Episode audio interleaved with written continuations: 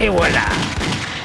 Ci sono cinque modi per morire: cause naturali, accidentali, omicidio, suicidio e il quinto, che resta ancora un mistero.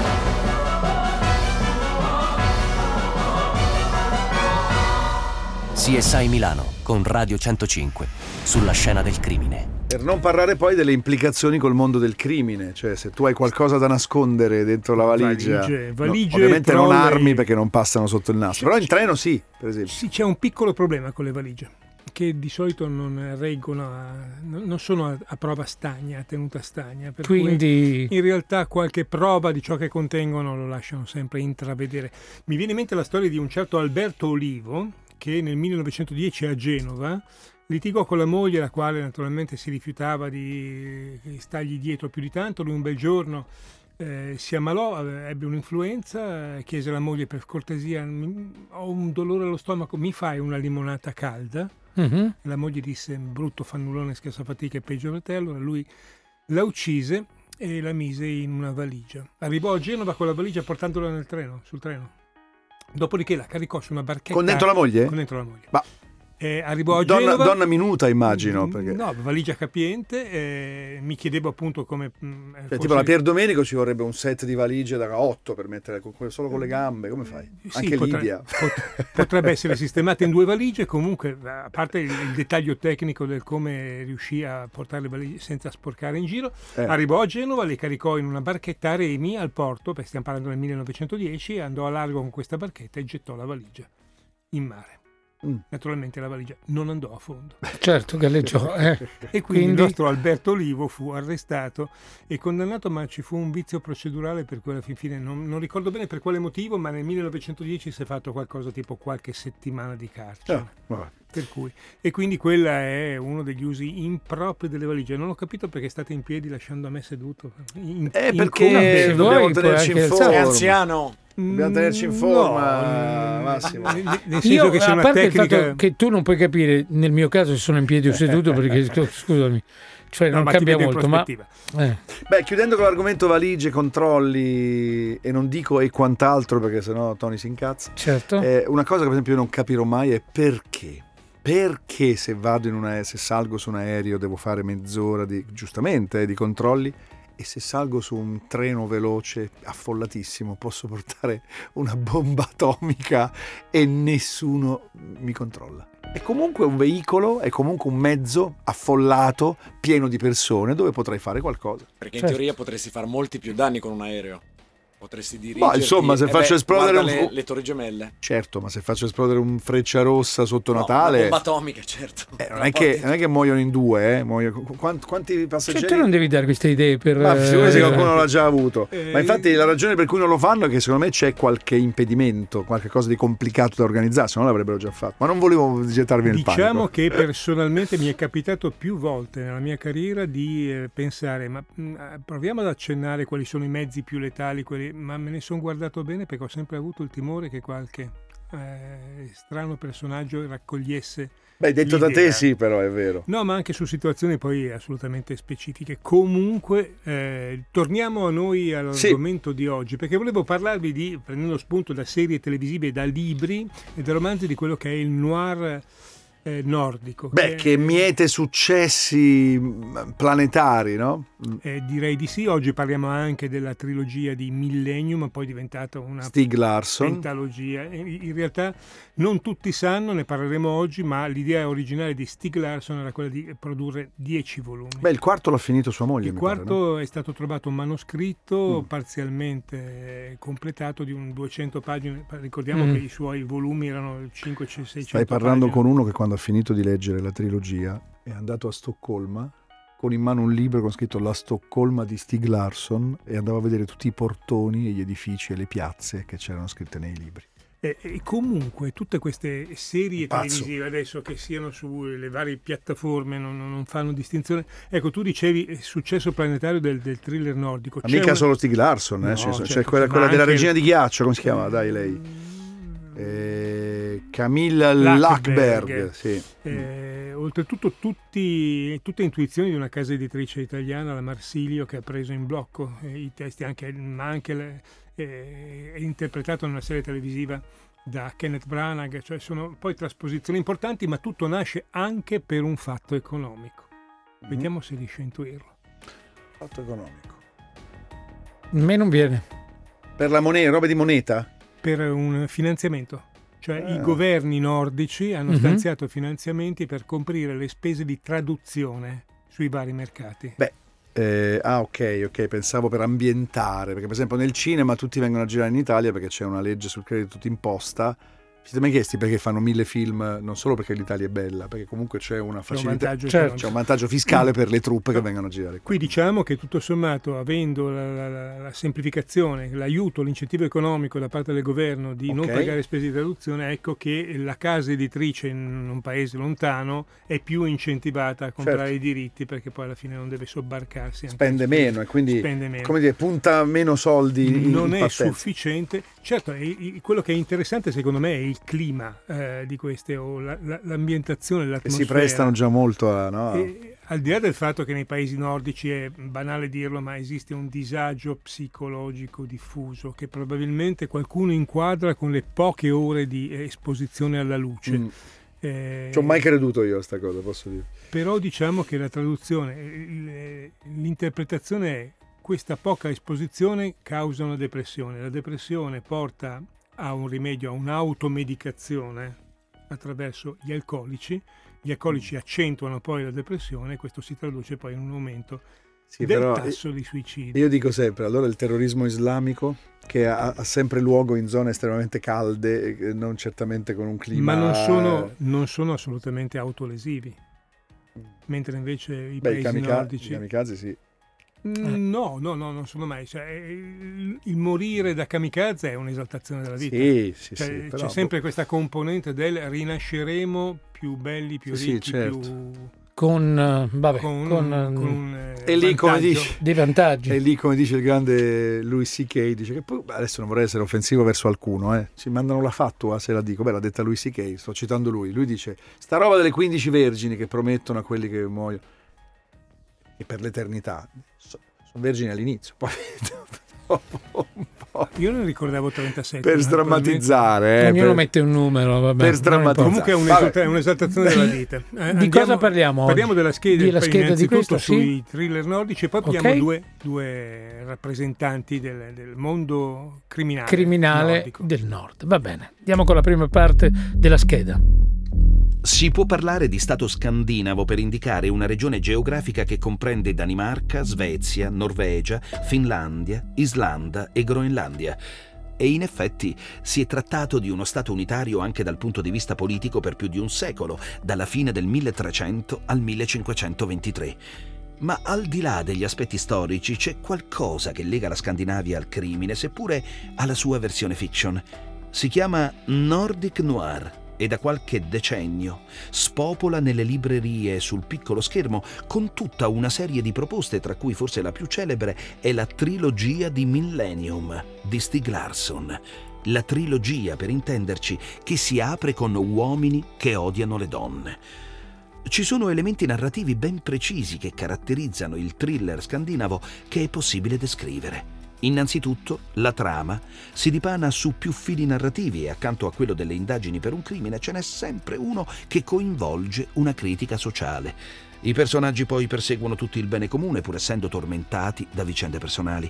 E nonostante le ambientazioni cupe e ostili sempre descritte con realismo, solitamente il romanzo o la serie si concludono con una nota di speranza. C'è poi un altro aspetto da sottolineare. Spesso a governare le indagini c'è una coppia di investigatori dalla personalità forte e dal carattere complementare, non raramente un uomo e una donna. Bella, uh, bella, bella. Hooverphonic, Mad About You, con questo basso qui che quando una canzone ha quel basso lì a me piace, anche se poi per il resto fa schifo, se fa bom, bom, bom, bom. A me quando fa così... Ma ti dico la verità, te che sei mm, due metri, basso è meglio. Beh... Basso è meglio, eh, te lo dico io. Beh, il basso, eh, ragazzi miei, basso il basso, ragazzi miei, è, allora, è lo strumento forse. Ritorniamo a centocinque. centocinque Friends. Ritorniamo a C S I Milano. Massimo Picozzi, dove Beh, siamo arrivati? All'interno di...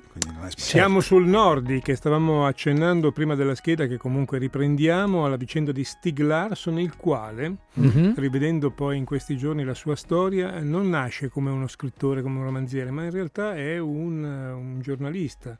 È una persona impegnatissima eh, nelle campagne contro il razzismo, tant'è che fonda una sua rivista che si chiama Extra, che è proprio antirazzista, e eh, a un certo punto gli viene in mente di scrivere questi, questi tre romanzi.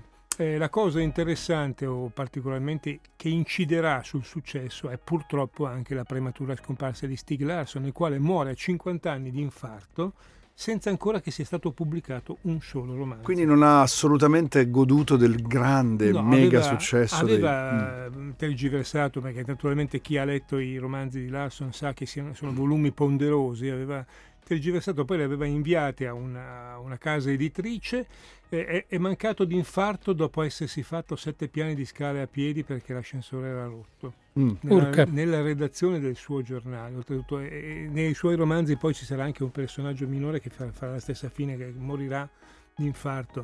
Peraltro è morto giovane anche l'attore che interpretava l'attore che interpretava lui il personaggio della trilogia. Non mi ricordo se nella versione inglese o in quella scandinava, che sapete che l'hanno fatti sia eh, Daniel in, Craig in, Sì, no, ovviamente non è morto lui, no, esatto, certo. Quindi è morto quello della trilogia cinematografica fatta da quelle parti. Sì, adesso non è morto a cinquanta anni, a cinquanta, sì. A cinquanta mm. anni è morto. Oltretutto c'è stata anche una questione legale, perché naturalmente dopo la sua morte i suoi romanzi hanno acquistato un fascino ancora più particolare, al di là del fatto che il semplice titolo Uomini che odiano le donne è diventato una sorta di titolo icona, certo. Cioè è azzeccatissimo. E eh, ne è sortita anche una questione legale, perché a un certo punto eh, lui aveva una compagna eh, che, con cui viveva da più di trenta anni, eh, che si è ritrovata improvvisamente, con il successo del, del romanzo, fuori da ogni asse ereditario. Mm. Eh, i libri hanno venduto qualcosa come, ti, vi parlo di un centinaio di milioni di copie nel mondo, sì, sì, quindi facciamo semplicemente il calcolo di prendere un solo euro, ma non prendi copia. Un euro, voi due fate, no, sempre sti conti, ne prendi eh, almeno voi... due prendi almeno si due. Vede che sì, fate sì, i no, libri, io stavo voi. pensando qual era l'eredità legata ai libri, perché poi ci sono le, le sceneggiature, le traduzioni, certo. cinematografiche, ma io farei quindi... anche due euro al libro, e allora sono eh, ovviamente duecento milioni che sono Buttali andati eh, soltanto al padre e al fratello, perché la moglie, la compagna di trenta anni, non si è presa una bella. Perché? Perché non erano sposati, perché non erano sposati, perché ah, c'è certo. una questione, probabilmente. Comunque N D R, Michael Nyqvist si chiama quell'attore, che si è visto anche in tanti altri film, non solo in questi tratti dai film, che fa, fa un po' amaramente sorridere, perché il personaggio che interpretava si chiamava Michael Blomkvist, l'attore Nyqvist, quindi nomi anche simili, diciamo. Però visto che state parlando di soldi, non so come sia la, la, la, la, l'indirizzo, cioè il legale in Svezia, mm-hmm. ma se fosse stato in Italia avrebbe preso i soldi solo il padre, non il fratello, perché eh, nell'asse ereditario non, è un erede di primo grado e basta. Devo dirvi che forse, secondo me, se tu sei convivente da più di cioè da, da trenta anni dei diritti li maturi in Italia, sì. in Italia, sì, in Svezia non lo so, però in Italia l'erede è il padre, no. Eh, evidentemente no, perché alla morte del padre invece diventano i fratelli, anche mi i pare, fratelli, giusto? I, i figli, esatto, esatto. Comunque ricordiamo che eh, i figli, non i fratelli, fratelli mai? Non i fratelli del padre. I figli di, di un padre, ci deve essere un grado.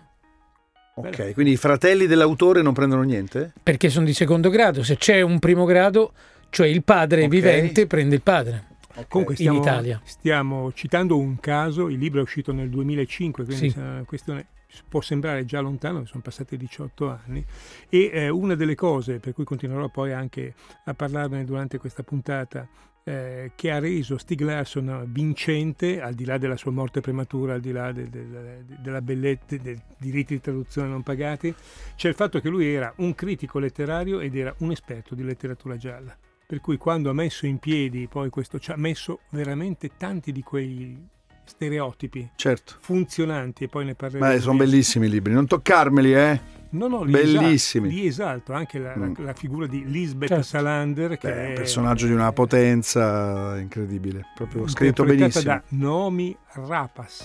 Sì. Ora, ora, ora, Ra- Rapace. Sono andato a guardare l'etimologia. Rapace. Rapace, okay. Che poi Vabbè. si intitolava Noomi Rapace. Ci fermiamo, ritorniamo tra poco con la seconda parte di C S I Milano.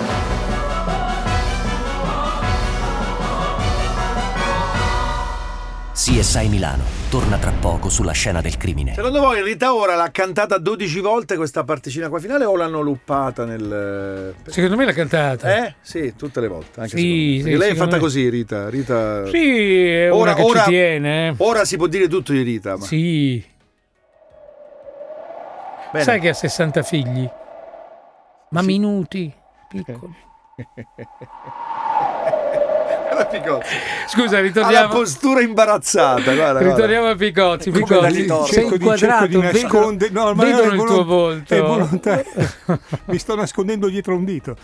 Eh, posso tornare sì, a... torna, prego, torna alla prego. nostra storia. Allora, via. La vadi, vicenda vadi. di Uomini che, donano, che odiano le donne, che poi il eh? capostipite di questa eh, trilogia che doveva diventare una... Un de- una decalogia, ma si è fermata prima.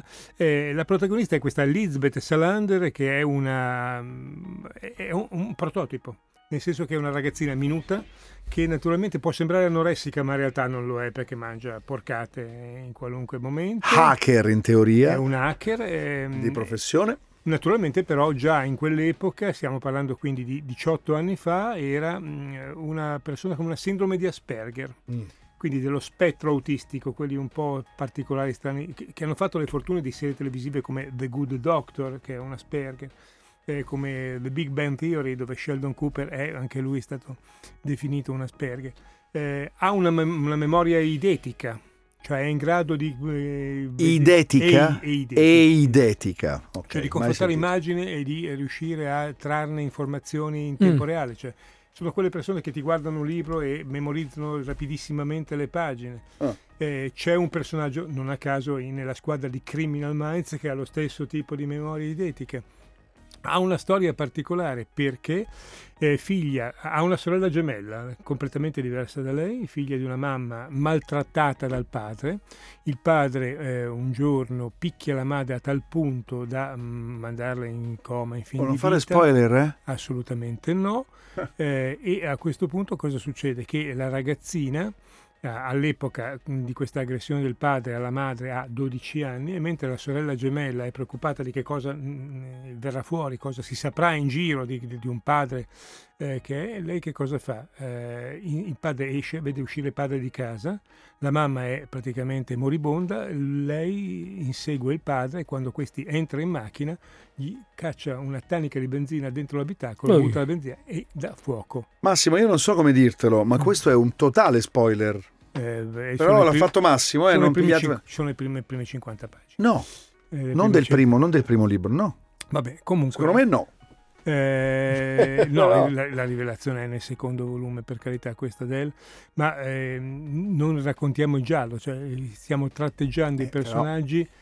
La quale Lisbeth Salander, peraltro, ha tutta una storia che eh, di incroci con reparti psichiatrici, tutori e malattie mentali. E questo le fa maturare un odio verso gli strizzacervelli, nonché i servizi sociali, eccetera, eccetera. Eh, diciamo che eh, è uno stereotipo perché è una ragazza indomita, invincibile, che ha subito e ha patito violenze di ogni genere, che riesce a rivalersi e certamente non a mostrare un suo lato eh, affettivo. Devo dirvi che Daniel Craig nel, lib- nel, nel primo nel film... film boh, Boh. Era più bravo con lo svedese. Mm, sì. sì, nel senso che, certo. che, che se mi metti lì zero zero sette muscoloso a fare un no, giornalista tormentato con una vice tormentata a sua volta, non funziona. No, ma poi secondo me, proprio perché sono totalmente nordici come ambientazione, per me ci vogliono anche le facce proprio certo. di, di quei paesi là, perché sennò è vero, non, non sono d'accordo con te. D'accordo. Comunque, andiamo con la seconda parte in, noir, eh, in cui racconteremo la storia di un killer sì. eh, scandinavo. Vera stavolta? Questa vera, sì. Okay. Le prossime due sono storie vere, okay. eh, per cui poi prenderemo anche lì spunto da quello che è la cornice in cui sono maturati. Allora andiamo, passiamo dalla fiction alla realtà. Vai. Dalla fiction alla realtà.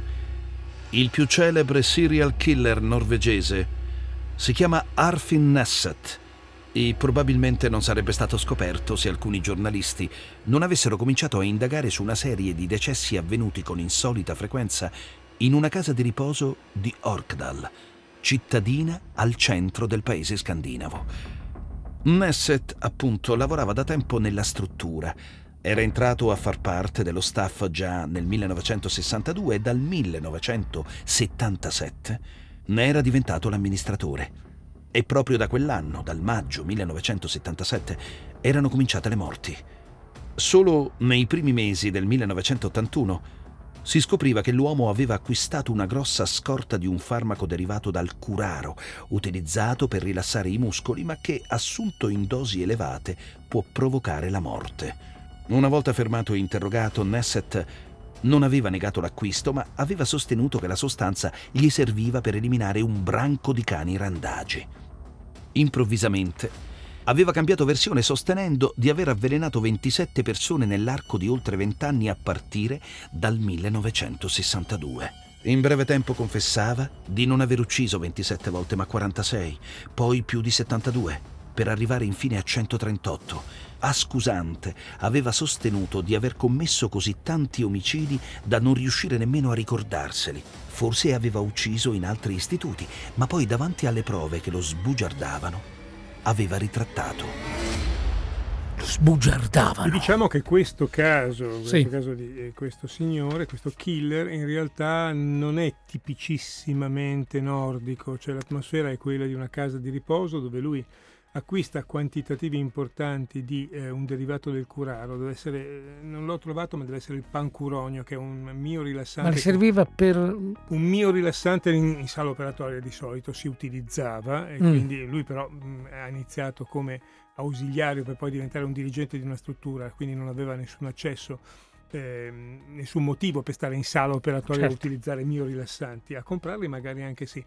Eh, però stiamo parlando di casi avvenuti negli anni sessanta settanta e quindi in un, i cosiddetti angeli della morte. Questo è un angelo della morte, eh, in fondo, cioè quel, quei killer che uccidono approfittando di lavorare in strutture, in ambienti dove la morte purtroppo è di casa. C'è un caso piuttosto recente su cui hanno fatto un film di questo ragazzo che mi ricorda mi ricordo eh, metteva dentro il flebo, no? metteva sostituiva i, i sac- le sacchette del, del, della soluzione fisiologica, sì, in un alt- con un altro prodotto dove aveva dentro iniettato delle cose velenose. Ma il film è fuori anche adesso sulle piattaforme. Ma direi che questo è un altro di quei casi in cui, di cui parlavamo all'inizio, che mi viene da dirvi che cosa si può utilizzare, ma non ve lo dico per non, eh, per non dare spunti. No, assolutamente. Okay, fai bene, fai bene. Eh, e eh, naturalmente qual è? È un caso tipico per due motivi. Uno, perché è un angelo della morte, quindi ne abbiamo conosciuti Eh, tanti. Purtroppo recentemente c'è stato quel caso di questa infermiera inglese che si è accanita su neonati, eh, producendo anche, ahimè, eh, e lì ci fermiamo. Sì, veramente, veramente, veramente fermiamoci. Eh, veramente. È stata riconosciuta e, e arrestata e condannata. E quello che è anche qui tipico del, dei serial killer è il fatto che, una volta preso, prima ha detto non sono io, poi sì, ne ho uccisi quattro, poi otto, poi dodici, poi venti, poi trenta, poi quaranta, fino a centotrentotto, che naturalmente non, non sono casi riscontrabili, ma derivano dal narcisismo patologico del serial killer. Ci fermiamo. Ritorniamo tra poco con l'ultima parte di C S I Milano. C S I Milano. Beh, mi sembra giusto suonare Odio, il nuovo singolo di Michele Bravi, all'interno di una puntata in cui stiamo parlando, beh, spesso parliamo, sì, ahimè, di odio, ma oggi in particolare siamo partiti da Uomini che odiano le donne, cioè il primo dei tre, anzi quattro in realtà, libri della trilogia barra quadrilogia. Sai che mi sono perso perché forse è uscito qualcos'altro a cura di qualcun altro. Mm. No, credo quattro, no? Quarto, quattro sicuramente. Ah, dici che potrebbe succedere, sì, il quinto. Sì, boh. sì, sì, sì, sì. Arriviamo a un'altra storia. Eh, un'altra storia sempre ambientata in queste lande desolate. Mi sono fatto l'idea. Lande che... desolate non è bello per chi vive, sì, in Svezia. Perché le serie televisive sono tutte ambientate ai limitari o all'interno di un bosco, eh. con queste conifere che incombono, da cui non passa assolutamente luce, e in cui in queste, queste terre, eh, in cui c'è solo vegetazione, eh, c'è sempre il mostro, il, l'archetipo che sta, l'uomo dei boschi, eh, e secondo me questo deriva da una contaminazione ai tempi degli antichi romani, che arrivarono proprio in, quelle, in quei luoghi, per cedere poi porto da, al culto dei, degli dei pagani. Delle, mm. E gli dei pagani a quell'epoca, sul limitare della Scandinavia, erano naturalmente costruiti e modellati sulla natura. Eh, per cui eh, dove si arriva e eh, la natura incombe minacciosa, i paesaggi sono sempre, quasi sempre grigi, con un artificio che ho visto in un paio di serie, quello di farvi per, non so, dieci puntate, nove puntate in cui non c'è un raggio di sole, E nell'ultima puntata ecco che anche i, i pini, le, gli aveti si, si, si, si accendono, eh. si, si accendono di, ah. eh, perché quello che si diceva prima nelle serie eh, noir nordiche, mh, alla fine un minimo di soluzione consolatoria c'è sempre. Per cui, e spesso poi sono le coppie di detective, maschio e femmina, che, uti, che giocano insieme. Quello invece di cui andiamo a parlare nella prossima scheda è un caso tipicamente scandinavo, successo un centinaio di anni fa, e questo effettivamente non è un angelo della morte, è più un criminale, è più un, eh sì, è più un pluriomicida. Eh, ricordate sempre che differenza c'è tra un pluriomicida e un serial killer? Che non ha ammazzato più di tre persone? No, pluriomicida può aver ammazzate quante... Ah, da, no, no. Da, da, che da non usa la stessa su. Tecnica? Uno è seriale e l'altro no. Eh, no, sono seriali entrambi. Eh, il discorso è il movente. Cioè. Naturalmente il movente di un pluriomicida solitamente è, eh, sono moventi diversi e differenti, può esserci un filo comune, solitamente economico.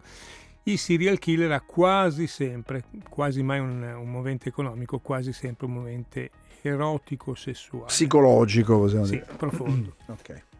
Io direi di andare allora con l'ultima scheda dell'ultimo personaggio del secondo personaggio. Restiamo in Scandinavia. Certamente. Sempre.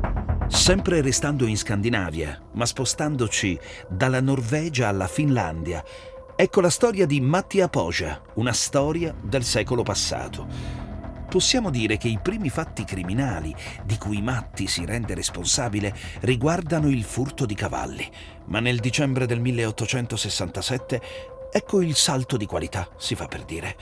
Durante una rissa accoltella a morte un compagno di bevute e per questo viene condannato a dodici anni di carcere. Ma la vita del carcere gli risulta insopportabile e per questo evade almeno quattro volte conquistando una certa qual fama. I giornali prendono così a interessarsi di lui e Haapoja ringrazia fornendo loro materiale da prima pagina. Come succede quando cerca rifugio da un amico, un tale Esa Nirinen, con il quale però litiga e a cui spara senza troppa riconoscenza. Sommando le evasioni all'ultimo delitto, Matti questa volta viene condannato all'ergastolo, pena convertita in un esilio da scontare in Siberia.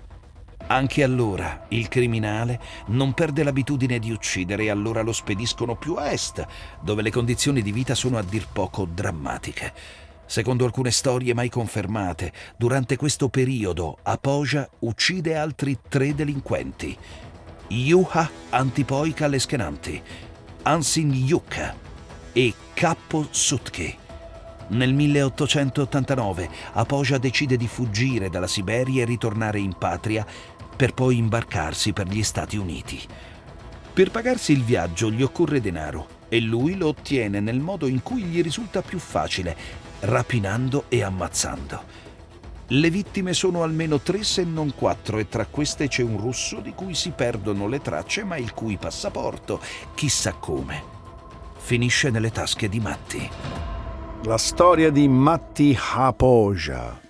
Stavo pensando di essere stato bastardissimo con il nostro Christian Jansante. Gli ho messo dentro una quantità di nomi inintellegibili. Me lo immagino lì in studio che fa: quel cazzo di Picozzi mi rende sempre no. la vita difficile. Anche perché eh, per chi volesse aver dizione precisa e perfetta di, di, di personaggi stranieri esistono un paio di siti web, tra cui Forvo, eh, assolutamente c'è, però il problema è che trovi sicuramente la pronuncia esatta di un, di un inglese, di un francese, di un tedesco, di un ma, ma, tanto non, ma tanto non serve più, caro Picozzi, perché l'altro giorno Davide D'Elena ci ha fatto vedere delle cose sull'intelligenza artificiale, cioè, non c'è problema, incredibili, diciamo. Non serviranno più i traduttori, temo, a, temo. Haapoja, che in realtà prima vi accennavo la differenza tra serial killer e pluriomicida, per lui sta proprio un po' in mezzo alla sì. fine. Non sembra che ci siano moventi sessuali, ma quello di prendersi ciò di cui ha bisogno e di far fuori chiunque stia in mezzo. Diventa all'epoca, stiamo parlando di centocinquanta anni fa, una sorta di Arsenio Lupin, di, di, di eroe popolare, di Robin Hood. Ah. Non tanto per gli omicidi che fa, ma per il fatto che è un abilissimo evasore non fiscale, nel senso che quando lo pigliano, lo mettono in carcere, non riesce a scappare un sacco di volte. E alla fine gli commutano anche la pena, dalla galera lo mandano in Siberia al mm. confino, cioè non c'è bisogno, cioè, talmente, c'è talmente poca roba intorno a dove lo mandano che in realtà con, Galera, dice scappa pure, dove vai? Confino, dove eh, vai? La, la sua vita finisce assolutamente tragicamente quando mh, dopo l'ennesima cattura tenta di evadere, lo prendono e eh, lui a questo punto, vedendo che non ha più capacità, mezzi per riuscire a scappare di nuovo, allora decide di togliersi la vita e si impiccherà. Ma nell'immaginario scandinavo eh, Haapoja rimane una figura assolutamente mitica, eh, la, il criminale che riusciva a sfuggire alla giustizia. Allora pare che in tutto siano molti i libri con protagonista Lisbeth Salander, perché dopo Stieg Larsson c'è un altro scrittore che ha portato avanti la, la, la storia, si chiama David Lagerkranz, lo scrive un ascoltatore, mi sono fidato, spero tu mi abbia detto una cosa... una cosa vera. Ma mi ecco. funzionava questa cosa che ci okay, fossero altri, okay. eh. Però e quelli di Stieg sono i primi tre di base. Sono i primi tre. E così abbiamo terminato l'appuntamento di oggi. Certamente. Ci sentiamo martedì prossimo, Massimo. Arrivederci. Ciao, grazie. Max. Ciao, ciao Massimo Picozzi. C S I Milano torna la prossima settimana con Radio centocinque su una nuova scena del crimine.